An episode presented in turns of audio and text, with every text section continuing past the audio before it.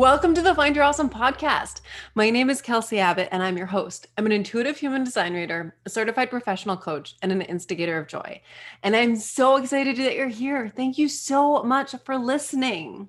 This week's conversation is a wild ride. So buckle your seatbelts, hang on to your hats, do all the things, and join us for an epic conversation. This week, I'm talking to Cassandra Shuck. And Cassandra grew up thinking that she had to be self sufficient to find success. This motivation helped her escape from a home stricken with verbal and physical abuse. Her entrepreneurial endeavors taught her how trauma and unhealed wounds could manifest and affect the business owner's choices and behavior, showing up as self sabotage, doubt, white knuckle control, and for perfectionism. Cassandra discovered that trauma must be leveraged to achieve a better and more balanced lifestyle.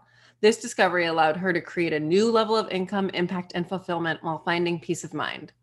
Through her experience as a birth doula and yoga instructor, she realized that her true passion was to empower women in the most meaningful moments of their lives.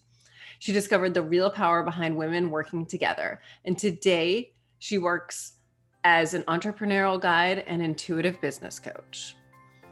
I hope you enjoy this conversation.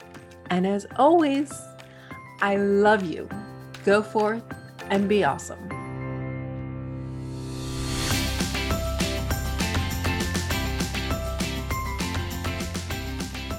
I'm so excited you're here, and I am so excited to hear your story about Maine. I am excited as well, considering, you know, we've been chatting back and forth and bullshitting for the past half an hour. We're like, oh, we should probably press the record button on the podcast. Yeah. Maybe we should share this with other people. Exactly. No, so I was just saying to to you, I have a funny story about Maine.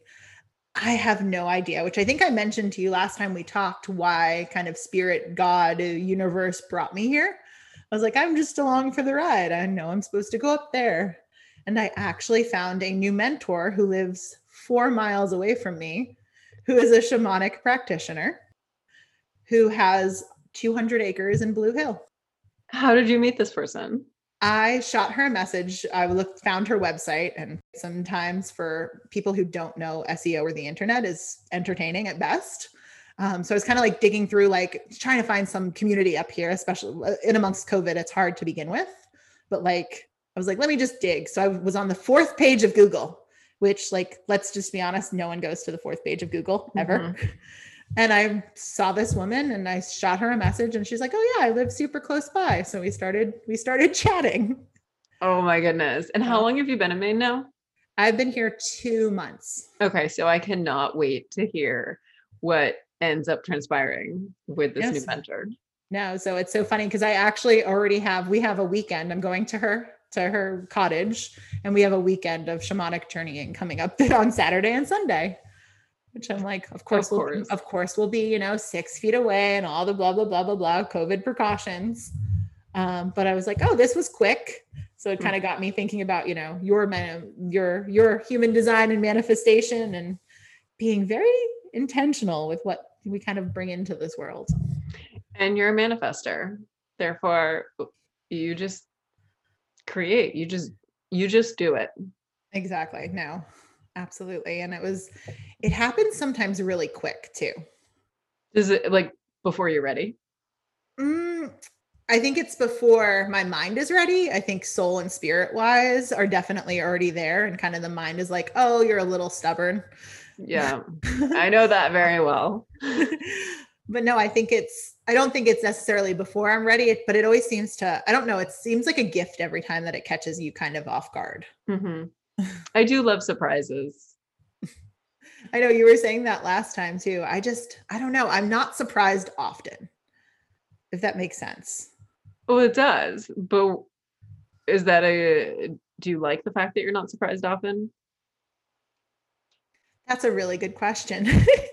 um, I think in regards to some stuff, and I think just being super hyper aware of kind of like surroundings and people and personality and traits and tone of voice and all of these little minute things that came from my history of having to be hyper aware of kind of my surroundings. Mm-hmm. Um, I feel like it would be really, really hard to throw me a surprise birthday. Noted. Everyone listening, challenge exactly. thrown out there. if anyone wants to do it, it's 11 11. No, just kidding. Is it? Yeah, it is. an 11 11 baby? I am an 11 11 at 8 26 p.m. So it's You Eight, are eight. such a magical creature. I have a lot of I have a lot of synergies. You are. Oh my goodness. When did you first realize that? Um, so it's funny because I look back and I kind of I wishy wash and say that like I didn't know, but I definitely knew. So I am not a huge fan of people who apply these like big adult realizations to childhood. But like I knew in the situation that I grew up in, which have, has been talked about kind of very frequently of you know being in an abusive household being you know a child of drug addicts um I knew something wasn't right and I knew I was kind of put here, but I wasn't sure why. And I spent a lot of time outside and I we had trails behind our house and we had kind of in Connecticut we had parts of like the underground railroad behind our house. So like I spent a lot of time out there and I we had a cemetery behind our house too. I spent a lot of time out there um, just to avoid kind of what was going on inside. Um, so I always had that connection. Now when I look back, I was like, oh, not everyone like talked to trees and like made friends with rocks and like, you know, all of these things that like were normal. um, I was like, that was kind of my my coping piece. I, okay, so from I haven't seen your chart yet, Mhm. but from what I know about it so far, this all makes so much sense. Manifestors, I I feel okay. So manifestors don't really need parenting Mhm. because they know it all already, Mhm. and they they need love. That would Ideally, have been that would have been nice. yeah. Ideally, they get some love and security. Mhm. But the the teaching you how to do things, all that, that is not for manifestors. So I love the fact that your soul chose parents who weren't really going to parent Exactly. because you didn't need that. And then, but look, I can just see like see it all planned out in before you came. It's like, okay, look, we set you up. You don't need parents, so you're going to be all right with these two. But look where you're going to get to live. So if you choose this one, you're going to get constant access to outside and the cemetery. Exactly. And you're you were like, yeah, bring Yeah, it. it was so beautiful. So we were in the corner of Mass, Connecticut, and Rhode Island. If there's any people who are listening from that area, and we lived on the really long Webster Lake of Lake Chugagog, Manchugagog, Chubungagunkamog, which I still know how to say Nice. today. That's one of my favorite.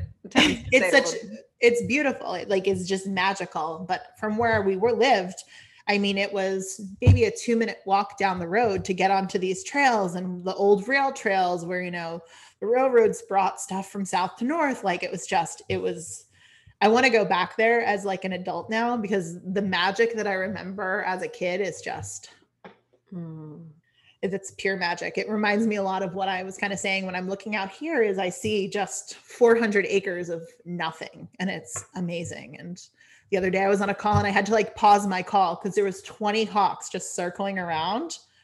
And I was like, like taking pictures and I was like, hold on, I I know this is a really important sales call, but like you have to give me like two minutes. So, with your knowledge of all things shamanic, Mhm.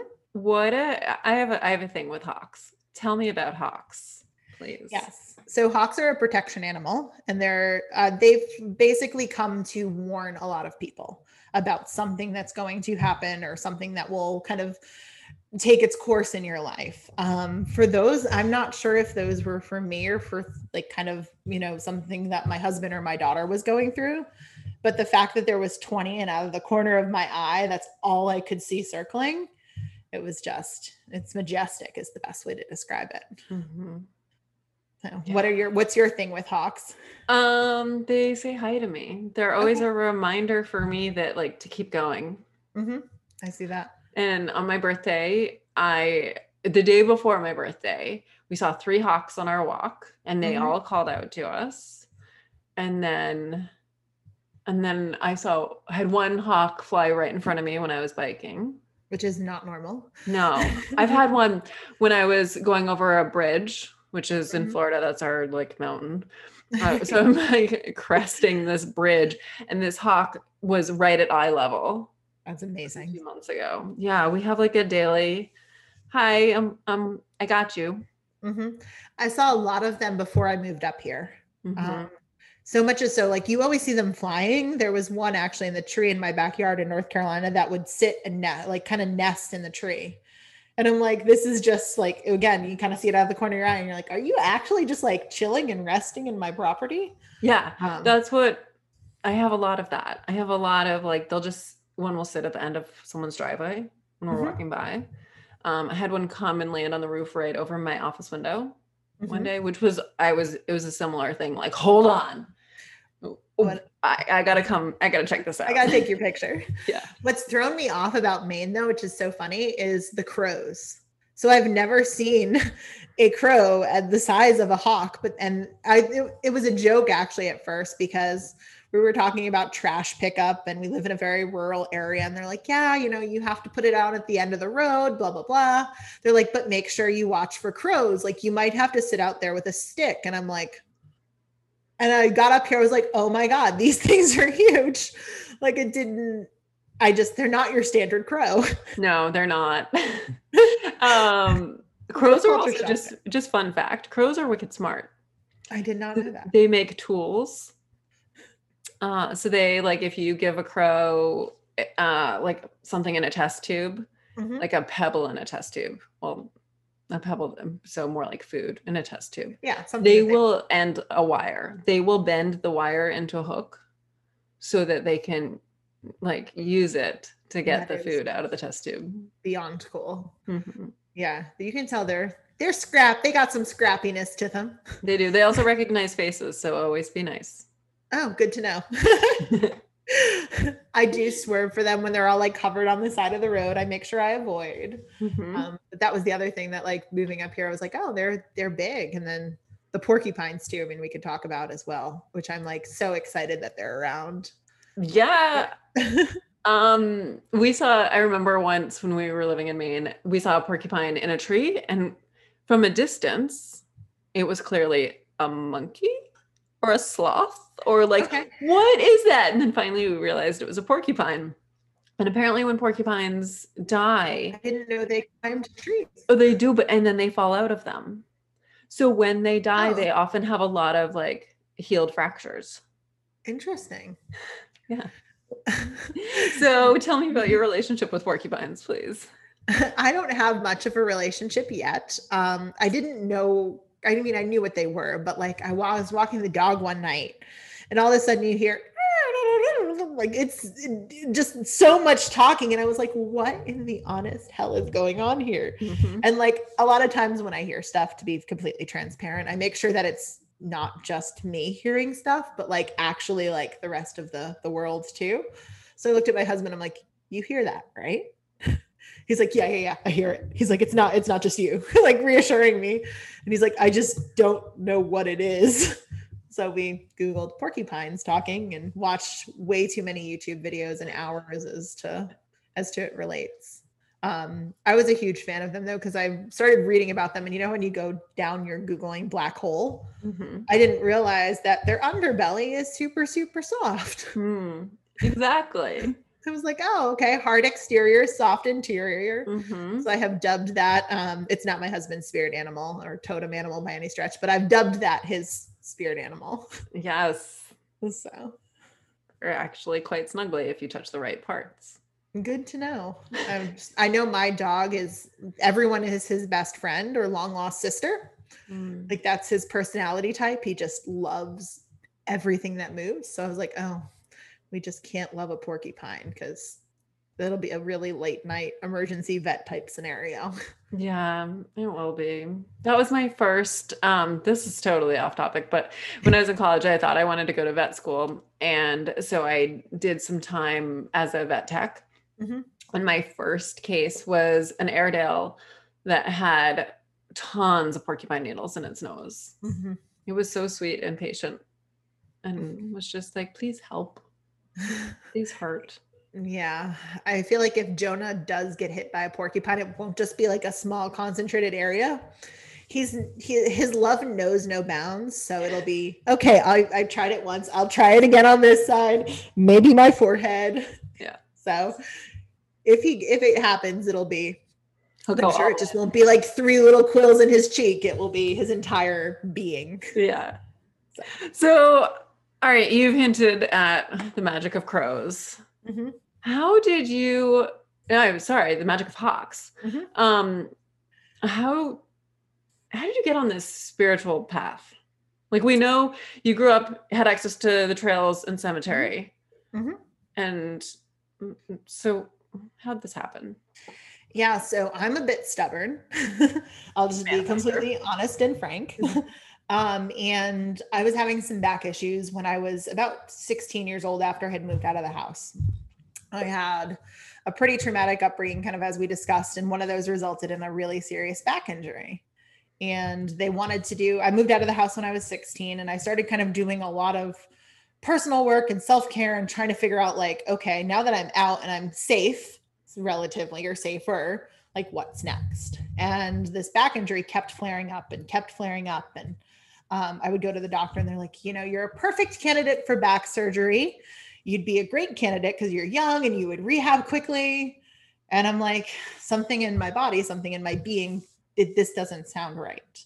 And they're like, well, strongly consider it. So I actually started, I did kind of a, a mirage of things, be it like chiropractor and PT. And I started yoga. And this was when I was 16 years old. And I was like, oh, like, let me see if this yoga thing, before I go cut my body open and insert, you know, metal plates, let me see if this let me give this a shot and give it a fair chance.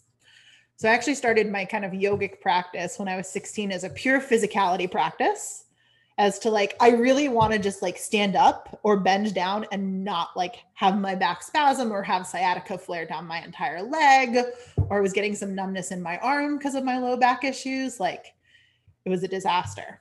So I remember my first yoga class they were like fold forward and I was like okay we're there and it was like a quarter like it was like if you could look at the degrees chart, it was like maybe five degrees folded. It was nothing.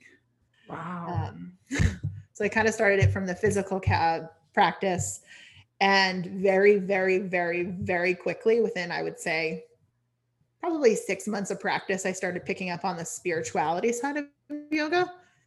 And I was like, oh, this is why I'm here.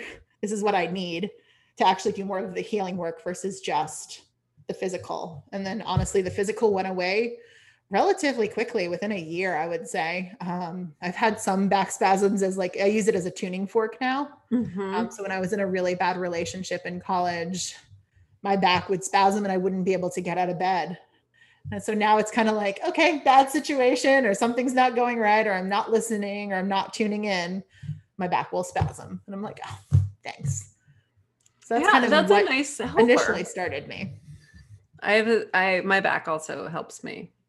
the tuning fork hmm hmm it really does. It's, but that's really what brought me was the physical. And I wouldn't have gotten to, I don't think the spiritual side had I not had the physical ailment first. Cause I was, again, very stubborn. Like I didn't want to go to a traditional church. I didn't want to go like listen to someone preach at me for a really long time. I actually, I got invited to preach at a church and I actually did.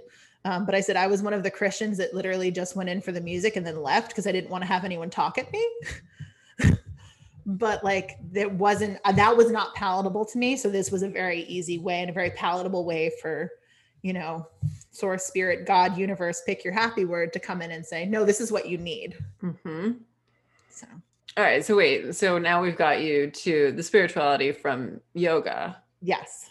So I became a yoga teacher shortly thereafter. Mhm. 'cause that was the next kind of logical step. Um, and I was 19 years old when I first started teaching, and I would have people fill up my classes. And they would be like, that was the best class I've ever experienced. You know, you're wonderful, blah, blah, blah, all these praises. And I would literally go in my car and I would bawl. Because I was like, okay, I'm glad you had a good class, but I picked up all sorts of your shit.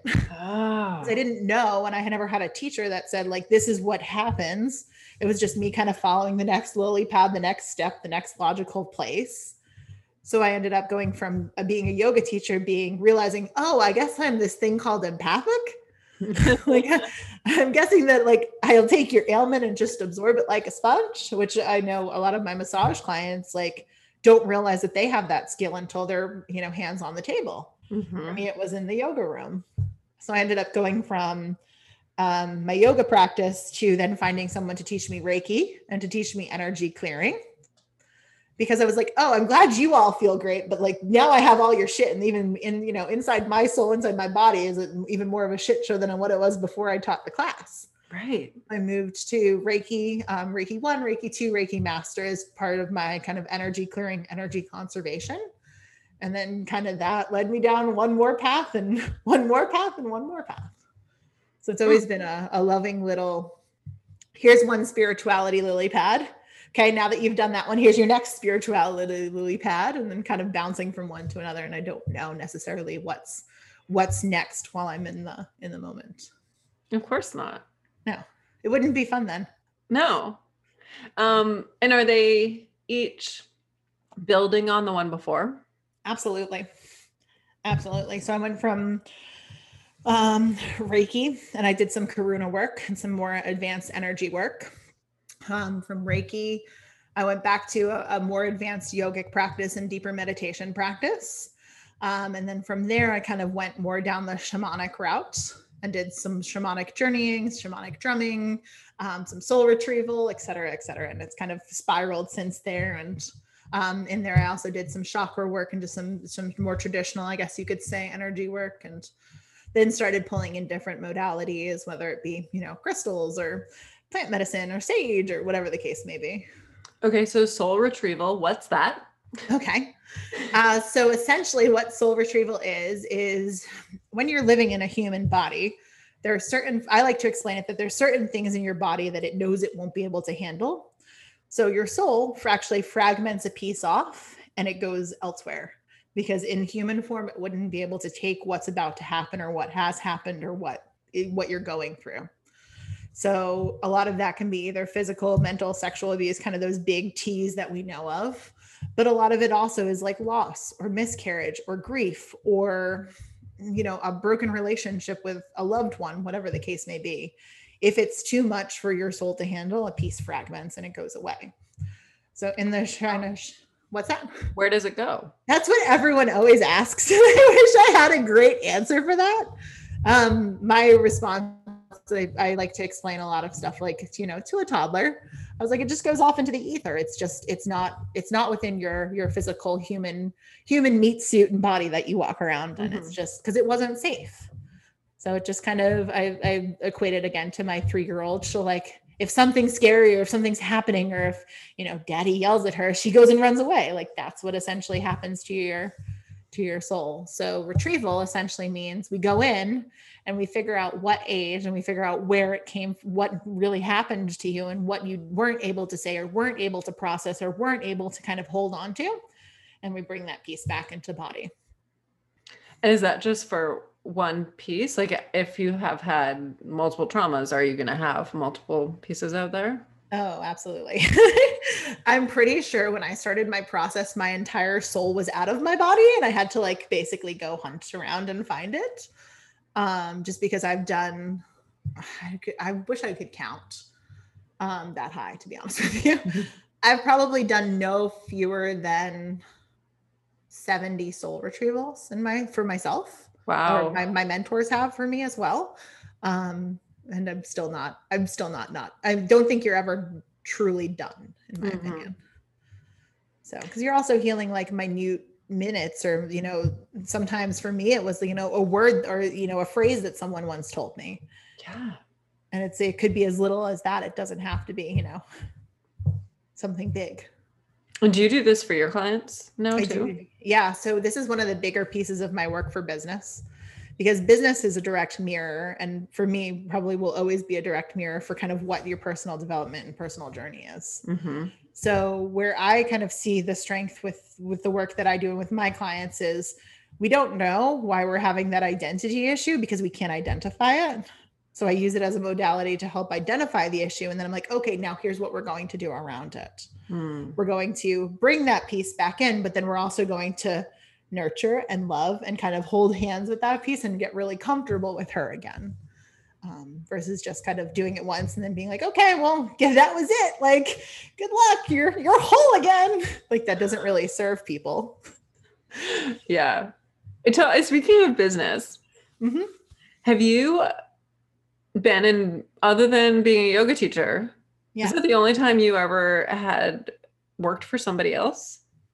Um, no, no, no, no, no. So I actually, so the, I was in corporate for about five years, um, kind of, and while I was teaching yoga, um, but that's other than that, that's the only time. Um, and I was in corporate because I was trying, this is my kind of been my journey and my path is seeking this love, seeking this affirmation from someone that I was, because I didn't have it as a child. Mhm. So I was really, really, really super successful in the corporate world. I was a director of digital marketing for a Fortune 50 company at age 24, which is like not normal. Um, but I actually got pulled away from it because of my yoga practice. I was having to decide do I travel around and go to this F1 race or do I go teach my Sunday night yoga class? Which for me, like for most people would probably be like, oh no, we like the we like the salary, we like the 401k, we like the job security and the company car. Um, but for me, I was like, no, no, no. I know I'm supposed to be on the mat, like in yoga pants, barefoot, like with people, like Mhm. which is uh that was my first, I guess, real it was my first real pull, I guess, into polarity too. As to like I feel like I know I should be doing something or something looks really great on paper, but I feel like I'm called and I'm being pushed into a different spot. Mm, That was your first one. What's your most recent one? I mean, today. no, I'm just kidding. Yeah. no, I mean honestly, what I'm exploring right now is this concept for polarity of being in in being like actually embracing the intuition piece, but also being pragmatic. Because that's a piece that we kind of look at and we're like, no, those are really far apart. Like you can't be both. Um, and that's the piece that's kind of been circling around. It's been like the theme of 2020 is to how to bring the pragmatic side and the intuitive side and have it birthed and blossom together when people I think people are used to seeing and used to processing just one or the other and not bringing both together. Mm. That feels very um feels very grounded. It actually feels to me like it goes deep, it goes below the earth. It's Mhm. like a triangle that goes. It's an upside down iceberg. The tip is underground. So I'm assuming that means most of that means most of it is underground then too, if it's an upside down iceberg, Ooh. which is very true. Which would make sense, yes. so no, so when we talked before, you mentioned a relationship between human design Mhm. and shamanic healing or shamanic beliefs. Yeah. What? What? What? What? Tell. Just talk, please.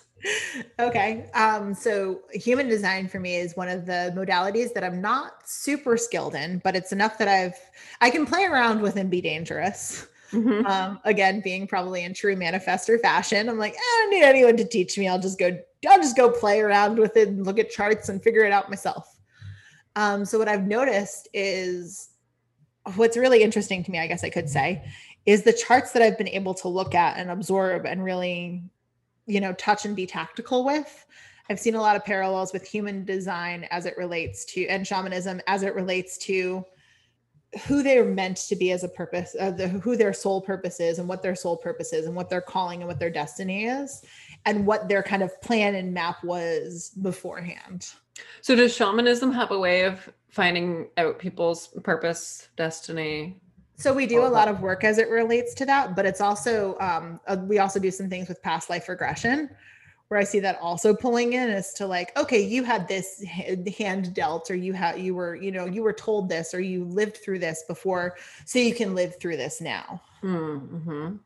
So does that make kind of make sense? That does make sense. Yeah. Um, what can you speak to your personal experiences or like what you have found that resonates between what you know of your human design and what you've learned through shamanism?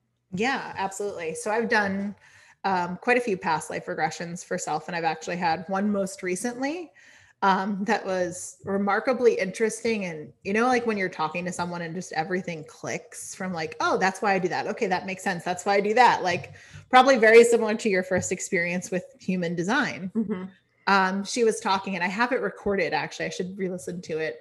But she was like, Oh, so the reason why you were put on this earth this time was to have these deep connections and to bring life into business. She goes, You were a man before. I was like, Oh, well, that's not a surprise.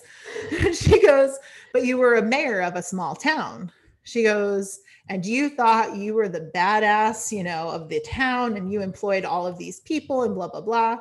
She goes, but in that life, she goes, what you didn't connect with and what like didn't work for you was um, just this she a there was one thing about the feminine connection and not being very masculine and not like ever complimenting your wife and not ever loving your wife and not being like just open and like he's like she's like you had kids and she's like you provided great for your kids.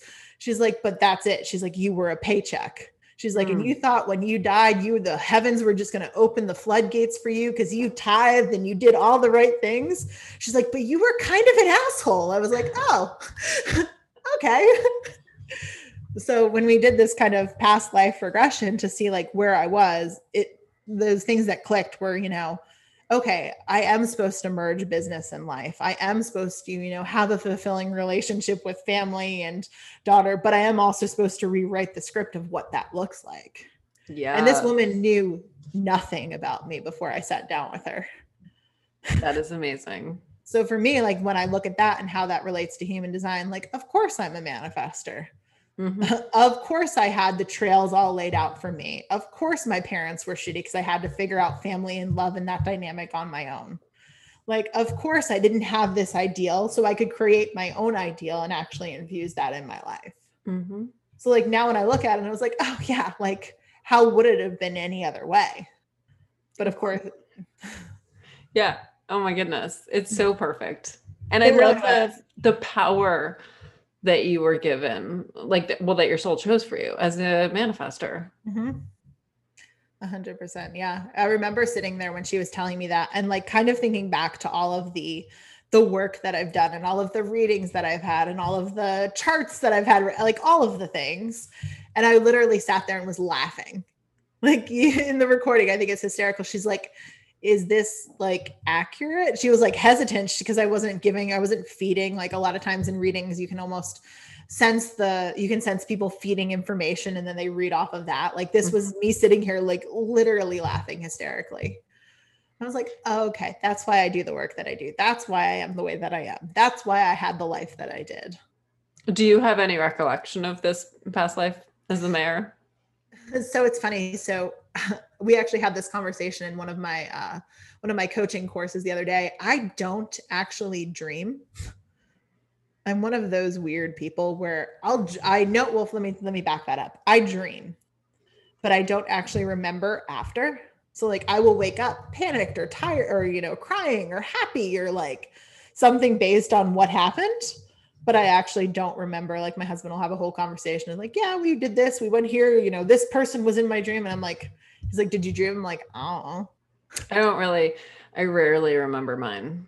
I never, uh, but like for me, when I'm in it, it's vivid and I like have like bodily reactions to it. Mm-hmm. Um, so it's funny because they asked me too about this particular retrieval and if you know I dreamt about it after, and I was like, I think I did, and I remember being like upset because of like the family dynamic that was there. But I'm like, I, that's all that I remember. Like I can't tell you really anything else it feels to me like your soul takes care of it and mm-hmm. is like your human doesn't need to know no i you would don't. love to know though i like i get a little bit jealous like when my group coaching programs are like yeah and you know we had this and um, we actually found out i didn't realize this until a couple weeks ago actually um, apparently your dreams actually um, i guess it's how your how quickly your brain processes information or there was a tie there so um, one of my girls, she goes, "Oh yeah, I'm like 10 years behind." She goes, "I've never dreamt about my kids." oh, that's fascinating. Which I didn't. And then I started again down the Google black hole and then down like asking kind of my mentors and friends in the space, and I was like, "Is this accurate?" And they're like, "Yeah." Your body actually and your and your dreams and your subconscious and your conscious have need time to to be at the same levels for some people. So she's like, I've never dreamt about my husband, never dreamt about my kids. She's like, I dream about, you know, my old family, families that's deceased and passed on. She's like, but she had like this 10 year gap, which was that's... really cool because we were playing with it. Total side note. And we did um, kind of a couple different retrievals and couple different kind of methodologies and wanted to see if we could maybe alter that. And she actually dreamt about her kids the next night, just for one night, and then it went away again. So she's got access to it. She has access to it, but her her subconscious hasn't quite caught up with her conscious mind. Mm, that is fascinating. My husband recently shared with me that he heard he heard an interview with someone that said that this is on a much more concrete level, but mm-hmm. that you know how um, if you lose sight, for instance, you will your sense of hearing will mm-hmm. likely increase. So, or that happens because just like the the brain is like, okay, we're gonna feed these resources over here now. Mm-hmm. So apparently, dreaming is a way to keep our brain active on seeing things. Because if we didn't and we had our eyes closed that long, it we would it would amplify our sense of hearing or some other sense. Yeah, that makes sense. Basically, it would shut down our our sight. So, on a total side note, because this just came up as you were talking about that, do you feel like now that you're wearing masks out in public everywhere? Well, maybe not in Florida. Florida's a little edgier than most states. But... We still are, yes. but no, like, do you feel like other senses have like changed or shifted or altered from you?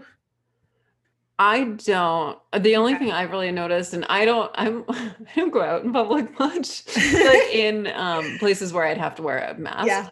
Um, I the only thing I've noticed is the other day I was just headed to ATM and I was like, it feels weird not to bring a mask. I'm gonna bring a mm-hmm. mask. Um, yeah. But yeah, why have you? Yeah, I feel like I've gone deaf and people like i talk very clearly and very loudly and people can't hear me and i can't hear them and i know it there's a physical barrier but i'm like i think that like i don't know i feel like there's something else going on we'll probably see it you know 10 years down the road as to to what mask wearing does to your senses but i feel like something has definitely shifted or altered and I'm, it's not just you know a piece of fabric in front of the mm-hmm. in front of the mouth well, like, either that or I really depended on rip, rip, like lip reading beforehand and I didn't know it.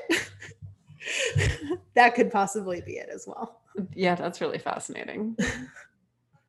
okay. I'm going to shift gears to um, rituals. Mm-hmm.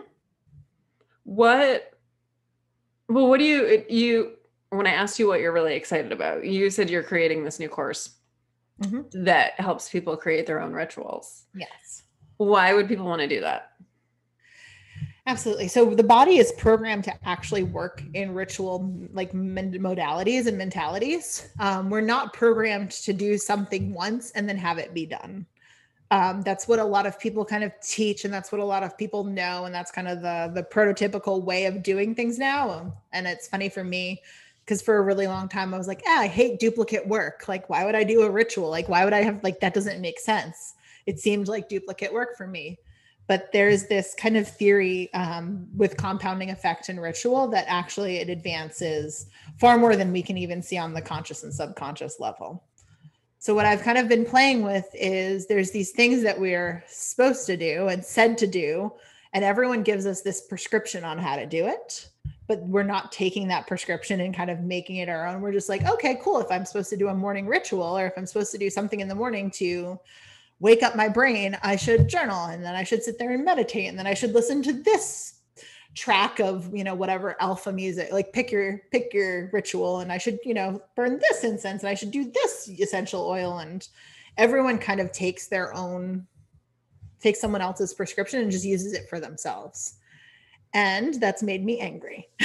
oh my God, wait, the timing of this is so interesting because just this morning I remembered. So I retired from social media in May. Mm-hmm. Um, and before that, I one of the ways I used social media or one of the things social media the impacts it had on me was that I would spend a lot of time not on social media but thinking about what I was going to post, like what mm-hmm. content. I was creating. And I remember I've got um a morning routine that is like my ride or die for like I don't know, six years now. Mm-hmm. Um, and I had been thinking before I went off social media, I should share my morning routine. Like I could share that. And I do all these activation exercises. And I was like, I could share that. Maybe I'll like not do it in my pajamas, but mm-hmm. show people like what I do later. That's not authentic. do it in your pajamas. but also this morning I was like, oh my God, what a horrible idea. I'm so glad I got off social media before I tried to do that. Because when people ask me what I do, I actually have no words for it. Mhm. And it, it's, a- it's mine. Mhm. It's not for sharing. Exactly. And see, most people don't have that mentality. They're like, look at how I've biohacked my way through blah, blah, blah, or look at how I've done all these things and now I'm 10x more productive, like picking your happy marketing language, which, Mhm. mind you, you know this. I own a marketing agency. I love marketing more than anyone else in the world, probably. However, there's this kind of notion that it goes like I, in my mind it goes a couple of steps too far where like we're selling something that's not necessarily going to be beneficial to all. So like one of the things that i've cultivated in kind of my group coaching programs is figuring out what makes sense for them and what's could be ritualistic for them versus just like yes of course i have mine but like some parts of mine you may look at and be like absolutely effing not Mhm. and like I part borrowed parts of mine from shamanism. I borrowed parts of mine from yoga. I borrowed parts of mine from meditation. I borrowed parts of mine from the Wim Wim Hof method. But it's integrated into me versus just again taking this very prescriptive approach. Yes. So, Have you, um, sorry, random question. It's actually ahead. related to something you just said. Have you read the book Breath by James. Yes, I have. Yes. Liked it. Um, I've got Wim Hof breathing on my to-do list this week. it's um I, I would get the app. Have you did you have the app? No. Okay, get the app. The app is actually really, really, really good. Um, it's free, but then you spend like four dollars for all his premiums, and it's nice because it has the different timers for the different methodologies. And um, Perfect. I love his breathing. If you want me to cold shower, I'd rather die. Oh yeah, I don't do that. so like I, I get in a cold pool on a regular basis. mm-hmm. Um, I figure I stress my body in other ways. Yep, totally get that. So, like I said, if you were to take his ritual though, and you were to take his methodology and you were to take what he's selling, which a lot of people do, and they take that every single day, that may not be what's best for you. So that's basically having this intuitive connectiveness and awareness, this try thing to try things out and be like, mm, yes, mm, no. Like "Mm, maybe I'll try it a second time, but I don't know if I'll try it a third. Like but it's being able to listen, tap into, and then actually respond accordingly versus being like, oh no, Wim Hof said it's the best. I bet I better turn that shower all the way to cold. This is interesting from a human design perspective. There are 2 Mhm. pieces on our charts. One says whether consistency is good for us or no consistency is good for us. So, like, if Mhm. consistency is good for you, it's good for me. Like, same routine every morning. Yep. Consistency isn't good for you. It's more like, hey, have a list of like a hundred different things that you could possibly do, and you pick and choose what feels good to you that day. 100%. And then we've got gate five, which is all about rhythm and ritual. Mhm. And one of the things that gate five reminds us is that someone else's ritual is not yours. Exactly. You're gonna have your own, and you're Well, gonna have your own like um the, your own time that you're gonna like wake up and go to bed and like Mhm. natural rhythms as well. 100%. Yeah, it's funny because I actually track my sleep via like Fitbit or whatnot. And within, I would say, a seven minute mark, same bedtime, same wake up, same bedtime, same wake up. That's considered a that's a, that's a routine. That's a ritual. Mhm. But also, like what I also see happening is people following, you know, Wim Hof, and that's great. And this goes back to your human design, but also not accounting for seasons, not accounting for energy, not accounting for time of the month if you're women and you're menstruating, not accounting for perimenopause if you're above that. Like there's a lot of things that it's just again that very prescriptive approach. And I'm like, okay, cool. Does that feel good? Okay, maybe, you know, for this season of my life right now, meditation doesn't work. When it's meditation, it's more monkey mind. It's actually causing more anxiety for me. Yeah. That's okay. Mm.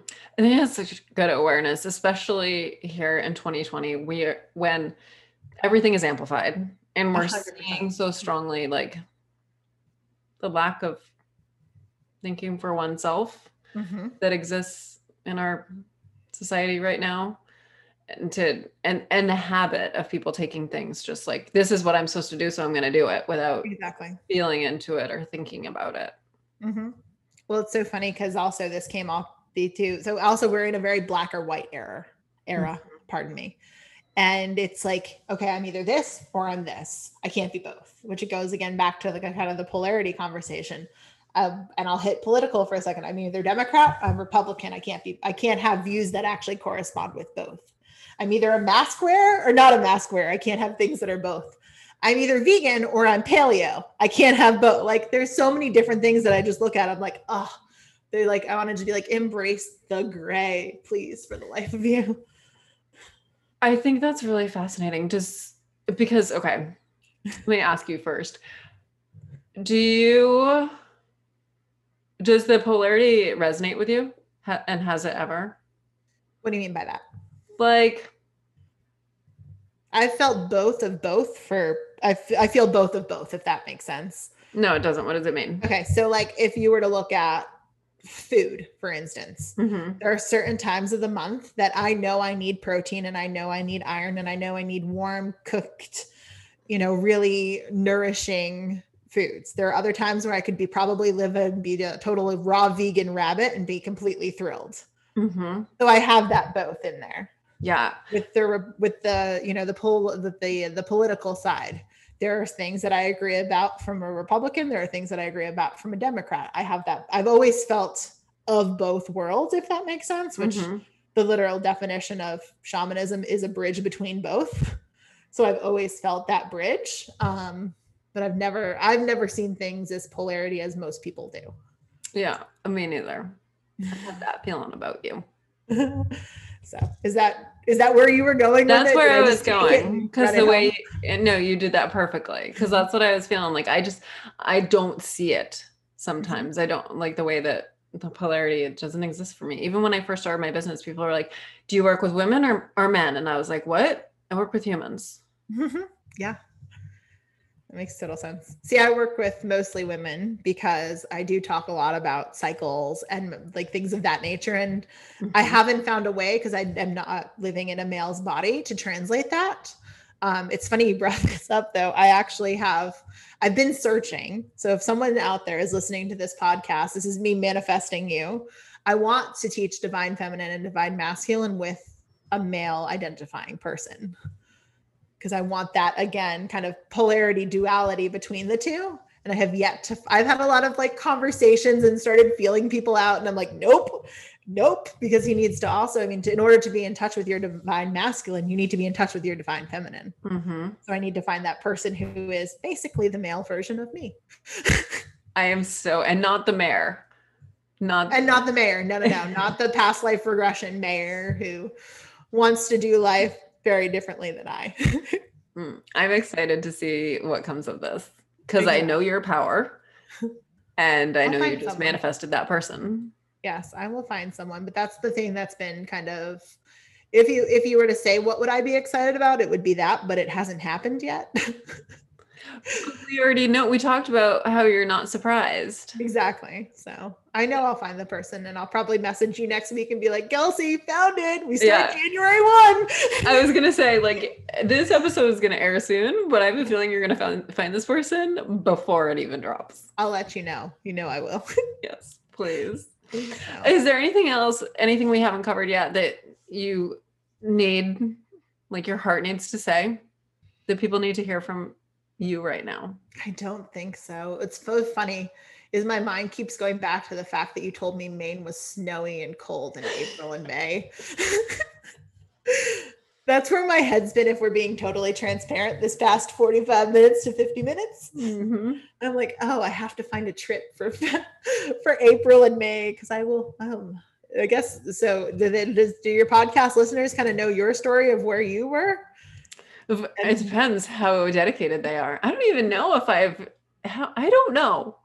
I don't know what I've shared and what I haven't. Well, Kelsey has ties to Maine, and now I'm in Maine. So we were having the conversation about when I want to get out of the cold, what month I should take my trip. And I thought January. Little But I say no. I say no because the the joy there's the holidays that's fun yay snow winter. Then January comes and it's still like yay winter fun play. And then February comes and it gets really stupid cold and you're like oh my god what what happened? Like the, the air hurts my face and hurts to breathe and i cut my nose on frozen snot and you know all Is that a thing? Oh god. Yeah done it. I'm going to talk to you before I, you know, packed up and moved from beautiful sunny Charlotte, North Carolina, where my employees still have their air conditioning going. Mm, but Maine is special. Maine mm-hmm. is there's my time there was done, mm-hmm. and it's a different kind of sacredness. Yeah, that makes the spacious sacredness, especially where you are with all the space around you right now. Exactly. No, I was definitely called here, or um, Nova Scotia was the other place that I felt called to. Mm. And I was like, okay, we can only move so many, you know, degrees north. Let's start with Maine. And if I still feel propelled to go to Nova Scotia after, we can expat our way over the border and move to Canada. So yeah. We'll oh, wow. I'm everything that comes out of your mouth. I just am so excited to then see it happen.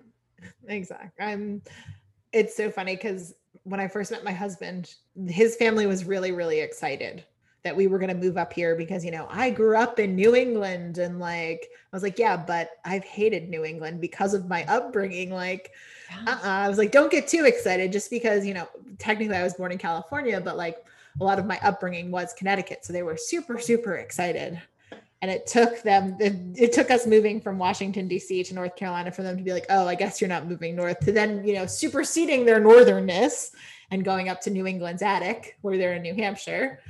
Um, and it's just kind of really funny as to like you know the paths that kind of our lives intertwine and where we go and what people think will happen and what will actually happen. Mm, yeah. And it's all happening at the perfect time. 100% and you, yeah you still have yet you've only been there two months there is so much more that maine is holding for you that oh. you're going to get to discover like every absolutely. day. absolutely. absolutely so thank you so much for having me i love playing with you thank you so much for sharing so so much gold it's been fun how can people work with you how can they learn more about you all the yeah, things so I think the best way to find me is cassandrashuck.com. I'm sure Kelsey will drop it in the show notes so you don't have to even worry about spelling. Mm-hmm. And it has links to all the social media, which I am very inconsistent with. Um, has a links to the podcast, which I am very consistent with, and then a links to all the services and other things that I'm doing, and events and retreats and all sorts of other fun, fun things. Amazing. You are such a bright light. Thank you for being you. Yes, thank you. Thank you. I love you. Love you too. I appreciate it.